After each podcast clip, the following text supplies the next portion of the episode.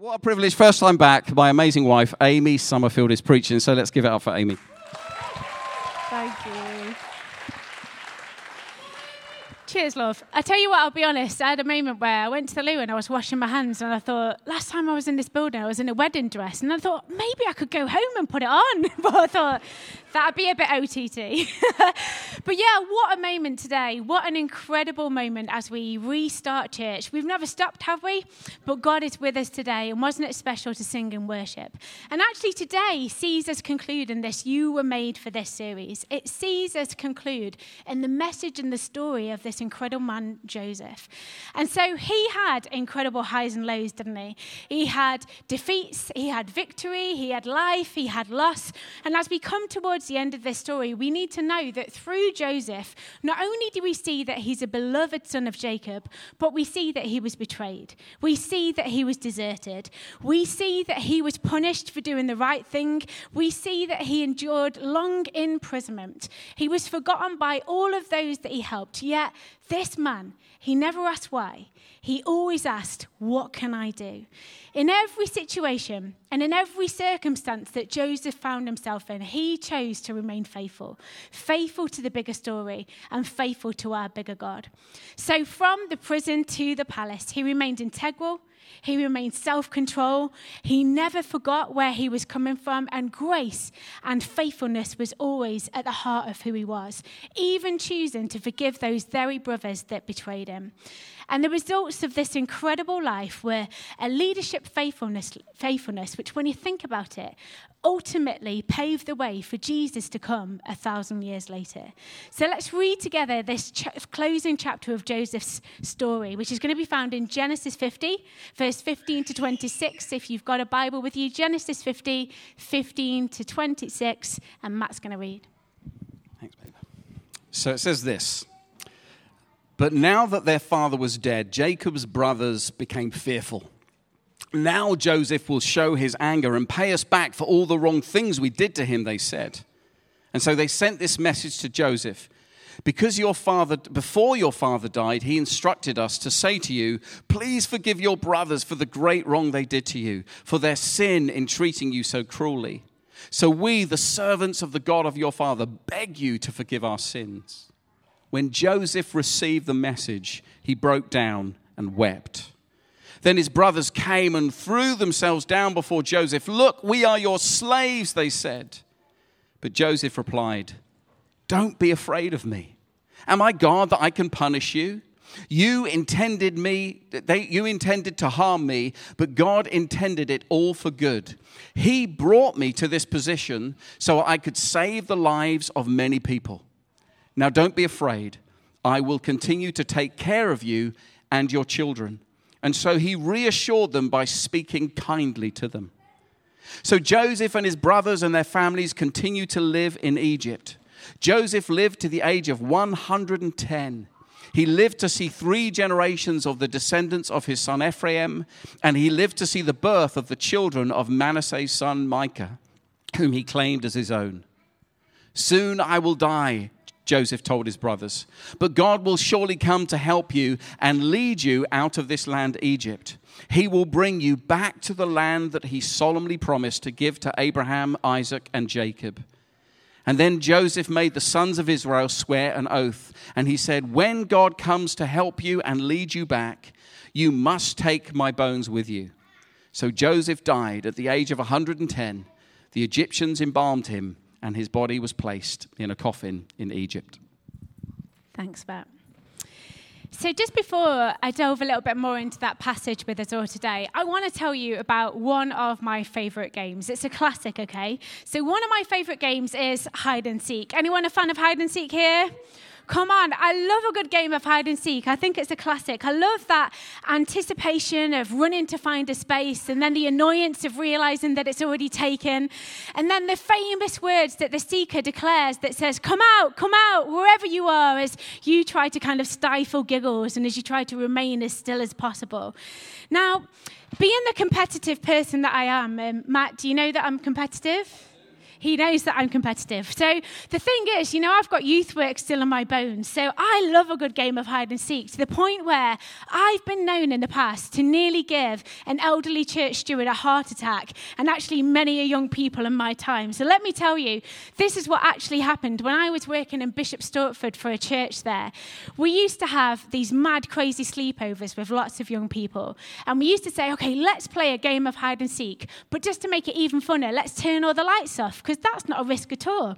So we decided to have a good game of hide and seek. And there was this classic hiding spot that was always a win. And as you walked through the main sanctuary of the church, and as you walked into the choir room where they used to robe and then walk out, for some weird design room, there was a door in a door. And it was literally about this big. You could squeeze a body into the middle of it. So me, being the joker that I am, just thought, oh, how funny would it be if I just stood there? And then I waited for a young person to just get really surprised. And as they opened the door, I'd just go, rah, like that, as loud as I could. So I'm sat there, all excited, like having a little tense moment, trying to stop the giggles, trying to stop a wee, because that always is really exciting. And it's true. And so, too much information. So all of a sudden, I start to hear these footsteps, and I'm thinking, okay, game ready. I'm going to pounce. I'm going to shout, rah, as loud as I can. And as the person opened the door, it was pitch black, and I just went, rah, as loud as I quickly could. And then I heard John, this 70-year-old, go, and then he clutched his chest like this, and I genuinely thought it was game over for me and for him. And after many apology, and after a kid that he was going to say that I was going to be sacked, he laughed it off in the end. And he'd just come to collect his choir music, getting ready for the next day, and unsurprisingly just got the scare of his life. So I love hide and seek. And another one, and I promise you, this preach is not all about my hide and seek stories, but we used to have this baptismal pool that was underground, a bit like ours here at Zeo. So the great commitment that I have to this game is that I lifted the really heavy door, I put myself in the pool, you'll be pleased to know it was empty, and every time a young person ran past it, or every time an adult ran past it, I'd just punch the ceiling, and I'd hear all these noises going, it's a ghost, it's a ghost. It's like, it's not a ghost, it's me. And they'd be ringing me saying, where are you? And finally, probably one of the best ones was, and by the way, don't do this, I'm clearly so irresponsible, was that they used to have these really, really big ladders that were very safely, I'm just going to let you know, very safely chained up to a wall. And so I just thought, oh, how funny would it be if I just climbed to the very top of the ladders, and then I just stood there. And it was the funniest moment, watching adults, all of the helpers, all these young people just run past saying, where is she? And eventually the whole of the youth group were like, we give up, Amy. So I started to try and climb down the ladder, and then I got my foot stuck in a ring, and I genuinely had to shout for help. But hide and seek, it's a great game. Why have I just taken you a few moments to tell you all about hide and seek? Well, number one, because it's funny, and I think we all deserve a laugh, and it's good to share in a bit of a fun story. But number two, when I was praying about this preach today, I felt like Joseph's life was such a story of faithfulness, such a story of commitment, such a story of steadfastness, that he modeled something amazing about this game. Joseph never hid. He never hid or shied away from his kingdom responsibilities. He never took the easy option all the way through his life, even though he experienced great persecution, even though he experienced great persecution and pain. The deliberate choice that he made over and over again to seek out God's plan for his life was admirable. And you see all the way through this story, and particularly the verses that Matt just shared with us then, that his part in words, his part in actions so strongly indicate his commitment to his God. He remained faithful. He remained faithful to the end, and he kept his eyes on the bigger story. And in fact, when you think about it, he always repeatedly made himself known. He made himself known in the plan. I have a dream were the famous words that he said. He made himself known in the pain when all of his brothers deserted him and sold him into slavery. He made himself known to Potiphar, proving himself faithful, proving himself skilled. world. He made himself known in the prison and offered to be a help in that place of pain and offered to be service-minded, even though he too was struggling. He made himself known in the palace, consistently interpreting dreams, stepping up to the God-given gifts that he had been given, even though he found himself in a land of slavery. He then made himself known in the pressure. The famine and the leadership responsibility that was on him would have been weighty when nations were flocking to Egypt, all seeking his help. And then finally, probably one of the most incredible things he did towards the end of his life, which we pick up today, is that he made himself known to his perpetrators. Those very same brothers who were meant to love and lead him closer to God were those very same brothers that betrayed him, sold him into slavery. And what did Joseph choose to do? He chose to forgive. He chose to step up, and he chose that moment of not hiding away from kingdom responsibility, but always stepping up. You know, the thing that's incredible about Joseph's life is that he chose to transform every setback to a step forward. He chose to transform every setback to a step forward. And this radically changed his heart. And not only did it radically change his heart, but when you think about it, it radically changed the hearts and lives of those around him. He is a great example to every single one of us today, young and old, that we do not need to fear. We do not need to hide when we have God on our side. But when you think about it, hiding is part of our sinful nature.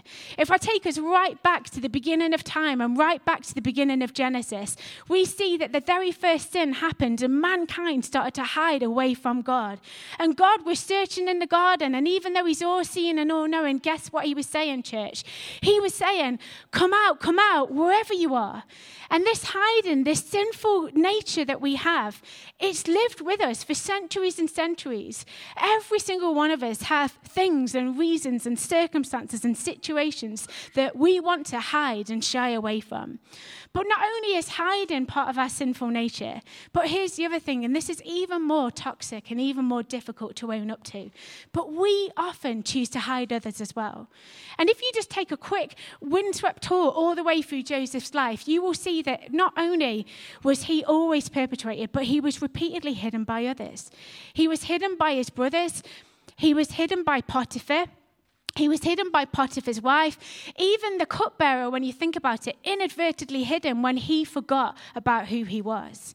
We hide ourselves from God's plans and purposes for our life. And then admittedly, if we're honest, sometimes through sin, sometimes through jealousy, sometimes through compassion, we also look to hide others. So Joseph could have easily accepted all of this. He could have easily have chosen in himself to stay hidden. I mean, goodness, you only have to look at all the things that is happening in his life. But he decided to do the courageous thing. He decided to step up and step out. So church, what is God saying through this message today? I really believe this so strongly in my heart. I honestly believe that what God is saying in this incredible landmark moment here for Zeo, he is calling us out of hiding. And like the famous story goes, he's echoing and he's saying, Zeo Church, come out, wherever you are. Come out, wherever you are. Come out, wherever you are in your pain. Come out, wherever you are financially. Come out, wherever you are in your faithfulness, wherever you are in your faith story, wherever you are in your relationships, wherever you are in some of the circumstances and some of the situations that have never been chosen for you and have always been a pain and always been such a struggle for you. God is still saying, come out, wherever you are. He's calling us as a church to step out of the shadows and to step into his glorious, incredible light. So like Joseph, we need to make ourselves known. Like Joseph, we need to come out of hiding. And we need to recognize that not every setback is a setback. But just like how he did over and over again, we can start to turn some of our setbacks into a step forward. Joseph's story teaches us that despite everything that he went through, determination reaches destiny. Determination reaches destiny. His destiny was not the heights, was not the success, was not the achievements of Egypt, even though he spent the majority of his life in a foreign and pagan land. His destiny was to keep the promise of his ancestors, and he never doubted it. He always adopted an attitude of faith, and even in pain, he chose to recognize God's wider story and that he was part of that ultimate story too. And of course, in these verses that we've just read here today, verse 20 says the iconic and the famous words, when he addresses his brothers and he says, "You intended to harm me, but God intended it for good, to accomplish what is now being done, the saving of many lives." And church, I'm sure that there's many of us that could have our own stories of things and people and circumstances and situations that have looked to harm us. But the God that we believe in, he turns things around for good, amen? He is in the business of saving lives, amen? He is in the business of being part of a bigger picture that sometimes we can only see a small snippet of. Sometimes we can only see a small verse, a small chapter.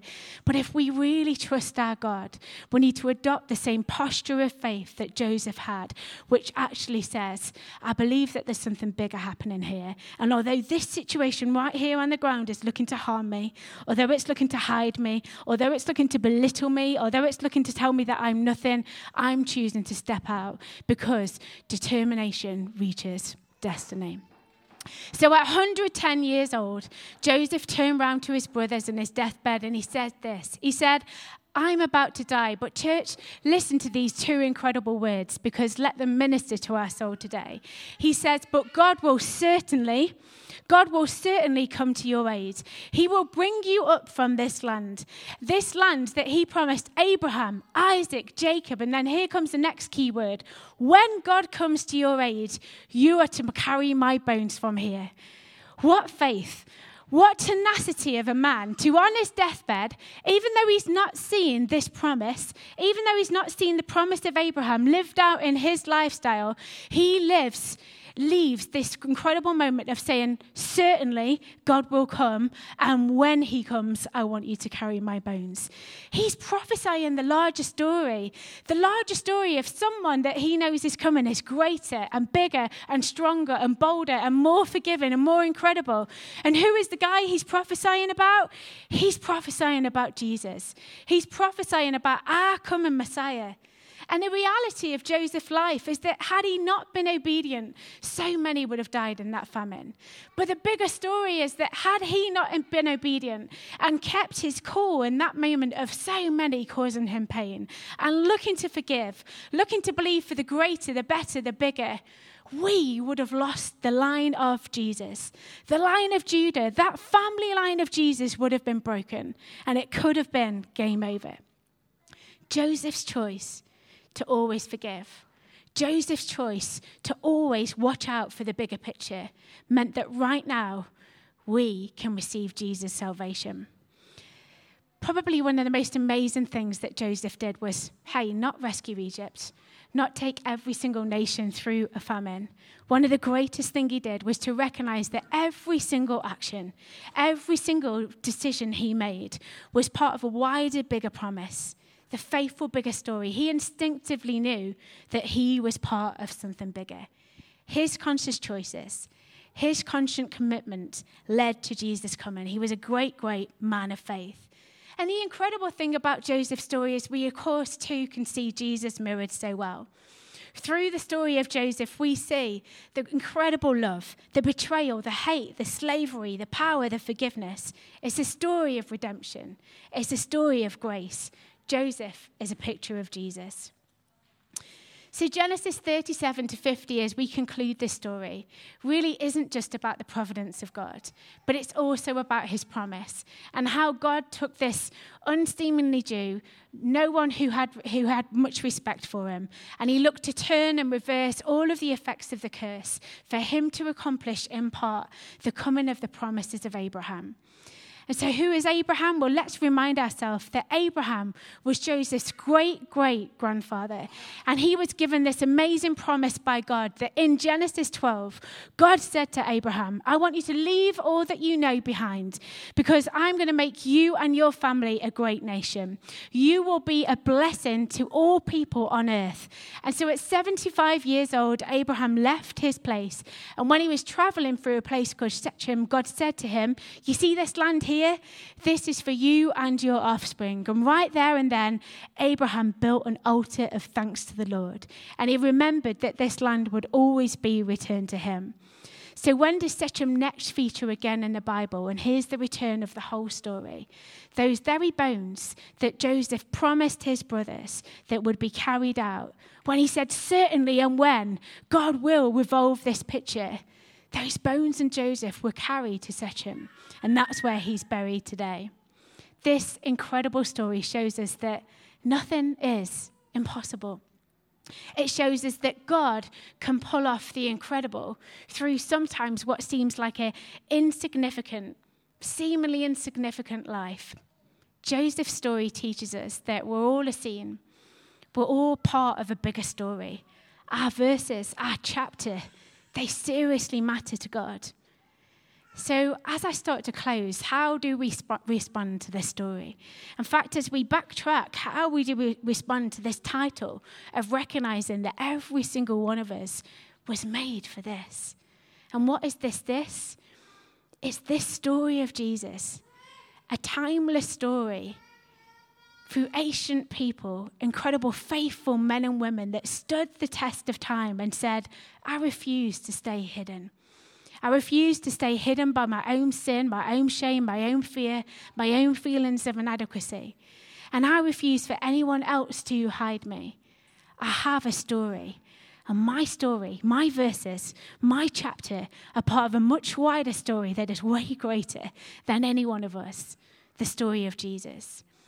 So 3 ways in how we can respond today before we worship. Number 1. Let's decide to turn setbacks into step forwards. You know, we can so easily be limited, can't we? And when we in the natural face a setback, it is so easy just to go, oh, we'll just leave it there. We clearly can't take this land. We clearly can't go any further. I have limitations. But God, I really believe today that God is saying what has previously limited us will no longer limit us. I really strongly believe that today God is saying what has limited you, you are now moving into a land of limitless. We are moving as a church from limited to limitless. Can someone agree with me? Because I'm getting all Pentecostal. This is superly important, guys.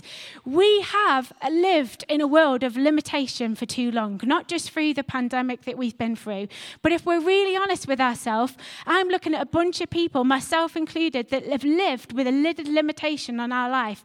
We have deliberately chosen a hidden life when all the way along God is saying, come out, wherever you are. And not only have we chose that limitation, sometimes we've looked for someone else to put that lid upon us. Sometimes, like Joseph had repeatedly with so many people, trying to squash him, trying to push him down. But we're not in that season anymore.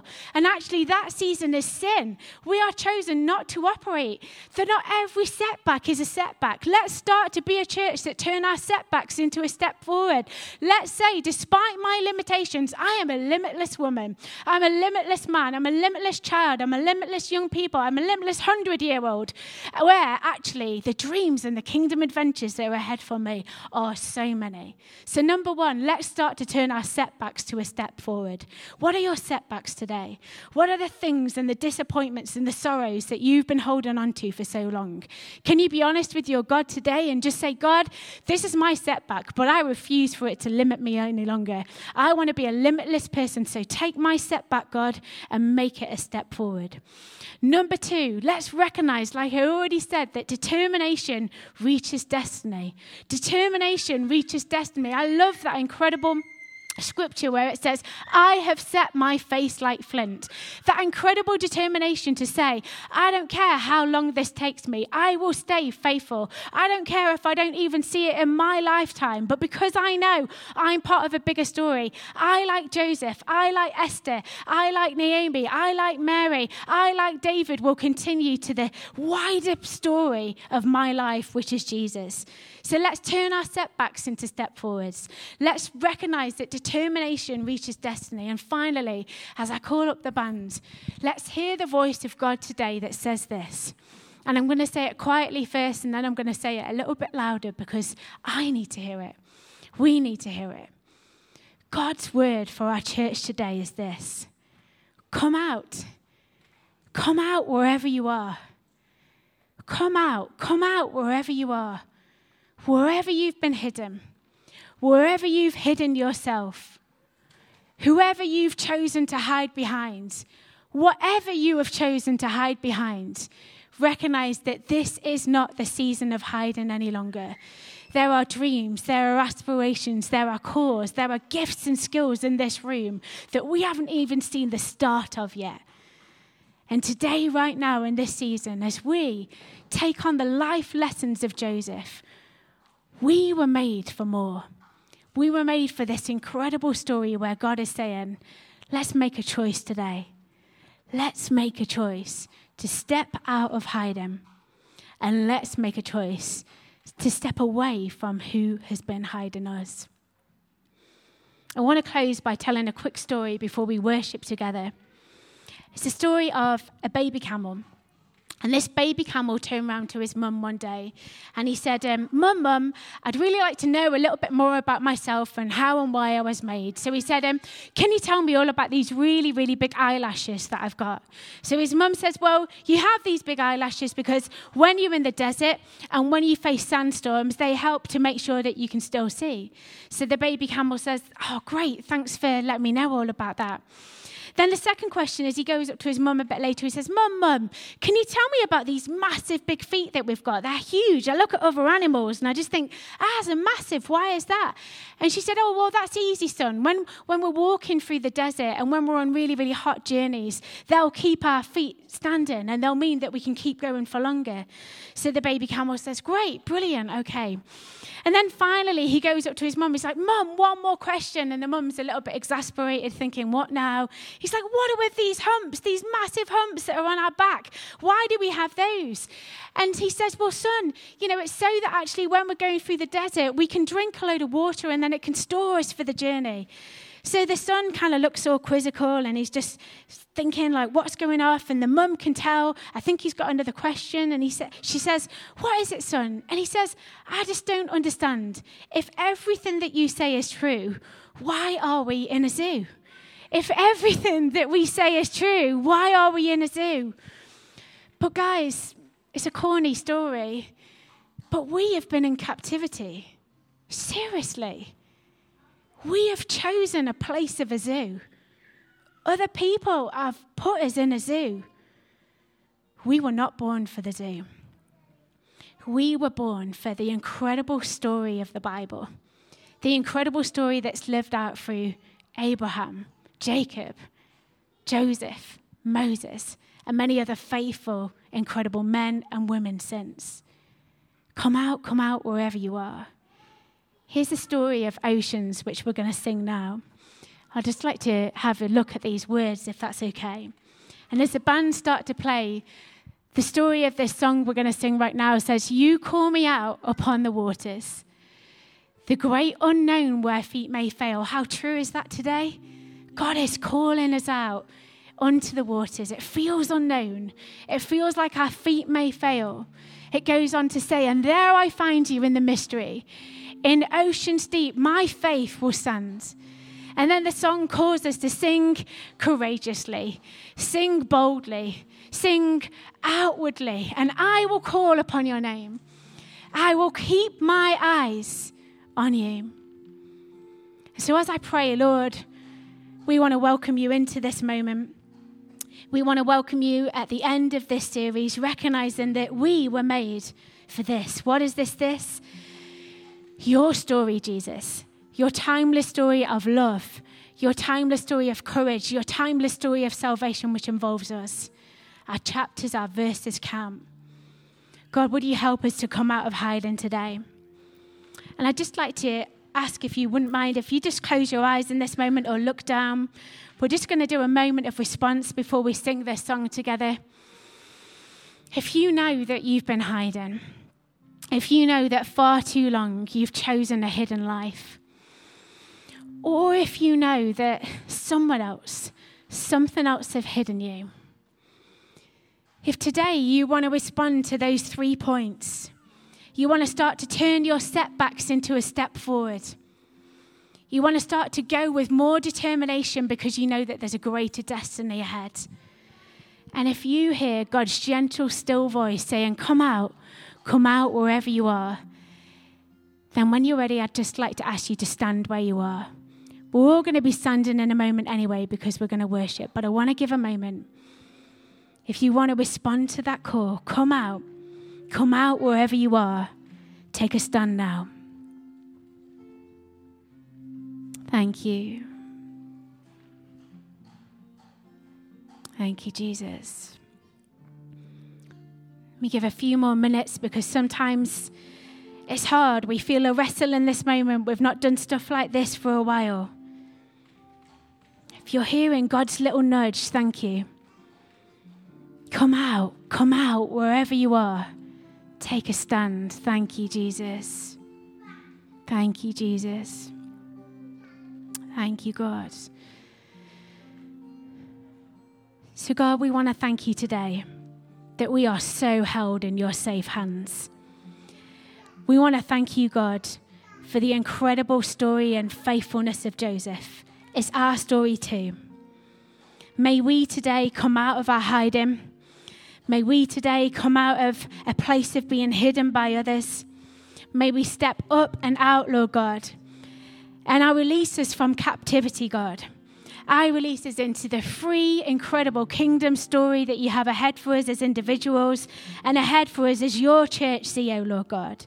And as we all stand right now and as we all get ready to sing this song, Lord Jesus, I pray as you're calling us out onto the waters, as you're calling us into the unknown, that we would take great faith, Lord Jesus, and that we take great boldness in this moment to say, Spirit, lead me. Spirit, lead me where my trust is without borders. Let me walk with you, God. So let's stand. Let's get ready to sing, church. Let's really sing this like we mean it today. Our God, our faithful God, is calling us out. He's calling us up. He's not going to leave us. He's not going to desert us. He has so got us. Are we ready for this? Let's sing.